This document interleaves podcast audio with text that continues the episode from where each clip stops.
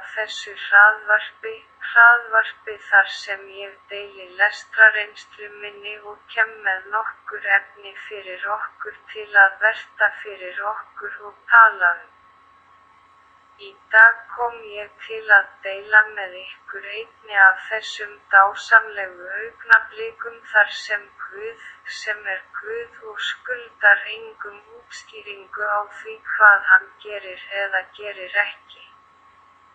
Heldur fyrir að vera góður fadir og fyrir að vera frábær leiðsögumadur, þótt þar sem hann er líka vinur, sem hugsar um að halda sambandi okkar nánum með jafnvel samiðinlegum lendarmálum á báða búa. Þessi dásamlegi Guð leifir okkur ofta að skilja ástæðunar fyrir sumum ákvörðunum hans varðandi leiðir okkar. Með brefi Títusar, fyrsti kabla, vers 5, talaði drottin mikið til hjarta míns. Svo segir orð drottins, þess vegna skildi ég þig eftir á krít til þess að þú gætir gert það sem eftir er og skipað öldunga frá borg til borgar. Eins og ég bauð þér. Það sem virkilega sló mig í þessum kabla var hluti að sem segir, af þessum sökum skildi ég þig eftir á krít til þess að þú gætir lagað það sem enn er eftir. Þetta vers kom í hjarta mitt sem líkilorð frá drotni, sem er alvaldur Guð yfir lífi mínu og sem þarf ekki að útskýra neitt um áætlanir sínar fyrir mig. En þó fyrir að vera svo góður og vingjarnlegur Guð, hann gefur mér áttina og segir mér en hvers vegna. Þegar versið segir, af þessum sökum skildi ég þig eftir á krít. Í þessu skil ég að það er tilgangur, það er ákveðin orsök þegar Guð ákveður að skilja okkur eftir á ákveðnum stað. Það er mikilvægur tilgangur sem ekki er hægt að hunsa fyrir ákvörðum Guðsum að láta okkur vera á þeim stað sem kannski hjarta okkar hefur þegar beðið um að yfirgefa. Og hvaða tilgangur væri það? Sjálfur segir hann, ég skildi þig eftir á krít til þess að þú gætir lagað það sem enn er eftir. Við erum enn á þessum tiltekna stað vegna þess að enn vantar ímistlegt til að koma í lag. Verkið er einfaldlega ekki fullkomið og Guð sem líkur alltaf verkum sínum, Guð sem er okkar mesta hefðunarviðmið og sem er fúst til að blessa ingangin og brottfur trúaðra sinna. Hann vill ekki að við förum þennan stað og yfirgefi úreglu. Guð vill ekki að við förum án þess að leysa fyrst vandamálinn sem við höfum enn í skuldbindingum okkar eða með fólkinu sem verður áfram á þeim stað sem við förum. Þess vegna er nauðsynlegt fyrir okkur að vera um stund lengur til að koma því í lag sem er ekki í lagi.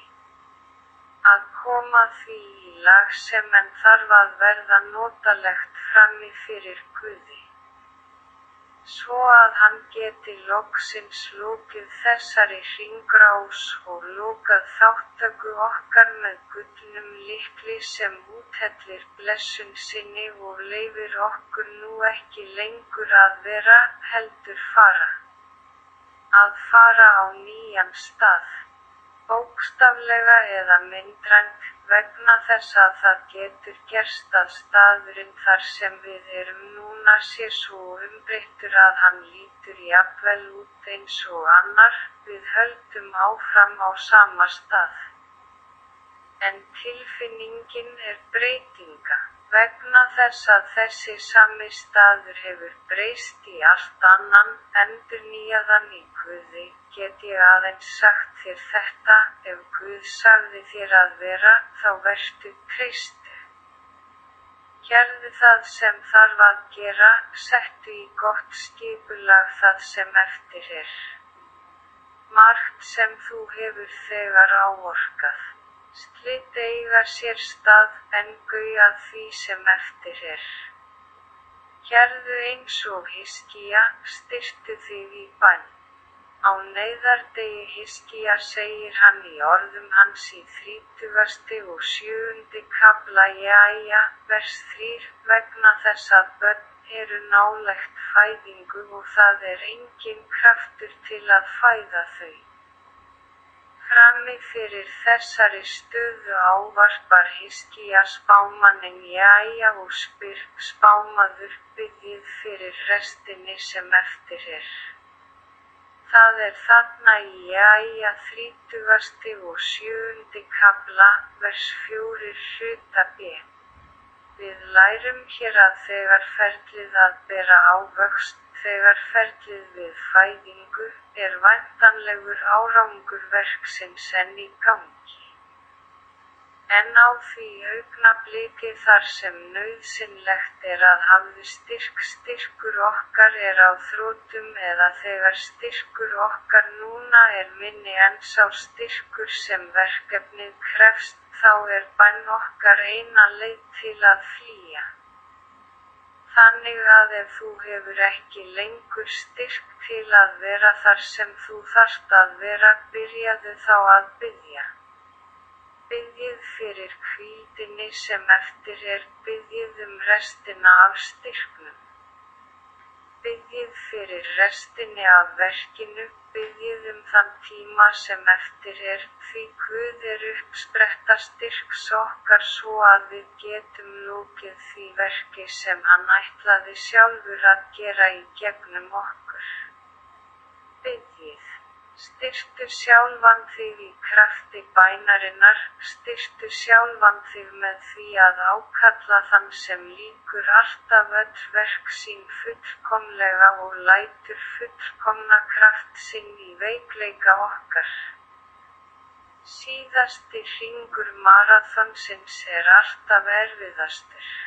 Þessi framhjáhaldsstaður, þessar götur sem við þekkjum núna tákna aðeins meiri þjáningu fyrir okkur með hverju skrefi í áttað endalokunum. En það er þess virði að halda áfram að vinna, jafnvel þótt við séum líkamlega og andlega þreytt. Hafðu trú. Trúðu því fyrir trú var Mós, sem þegar var fæddur, falinn í þrýr mánuði af foreldrum sínum vegna þess að þeir sáu að hann var fallegur drengur og þeir óttuðust ekki bóor konungsins. Fyrir trú neitaði Mós, þegar hann var fullorðinn, að vera kallaður sonur dóttur Faraós og kaus fremur að verða ítla haldinn af líkuðs en að njóta syndarinnar um skammastund. Og metur háðung Krists meiri auðen fjársjóði. Egiptaland vegna þess að hann hafði verðlaun fyrir augur. Fyrir trú fór hann frá Egiptalandi og óttaðist ekki reiði konungsins. Því að hann stóð staðvastur eins og hann sá við ósýnilega, fyrir trú hjert hann páskana og stökkva blóði til þess að eidileggjandi frumburðarins snerti þá ekki. Fyrir trú fóru þeir yfir Rauðahafið eins og á þurru landi, sem Egiptar ætluðu að þeir yrðu drekt fyrir trú fjöllum úrar Jersikó, umkringdir í sjö daga, fyrir trú Rahab. Fórst skækjan ekki með hinnum vantrúðu og tók á móti þeim. Ljósnarar í friði, og hvað á ég annars að segja? Ég myndi skorta tíma til að segja frá Gítjón, Barak, Samson, Jefta og Davíð. Samúel og spámennina, sem með trú sigruðu konungsríki, gerðu réttlæti, fengu fyrir heit, þeir lókuðu munni þeirra. Jón, slökktu kraft eldsins, þeir komust undan sverðisbrúninni. Úr veikleika sóttu þeir styrk, í bardaga börðust þeir, þeir hröktu herr ókunnugra á flóta. Allavega, fyrir trú álíktuðu þeir, með trú sigruðu þeir. Fyrir trú var nafn drottins vegsamað og eins og segir í postulasögunni þjúvers nítján, þannig komu tímar endurlíkunar frá nærveru drottins. Guð blessi þig og gefi þér styrk til að standa fast þar sem þú þarft en að vera, Guð gefi þér styrk til að koma reglu á það sem enn er eftir. Takk fyrir að vera hjá mér þangað til núna. Ég býð eftir þér í næstu þáttum og líka á símskeiti rásinni svo við getum haldið þessu samtali áfram þar farðu varlega, ég skemur aftur, vertu hjá Guði og sjáumst næst. Bless.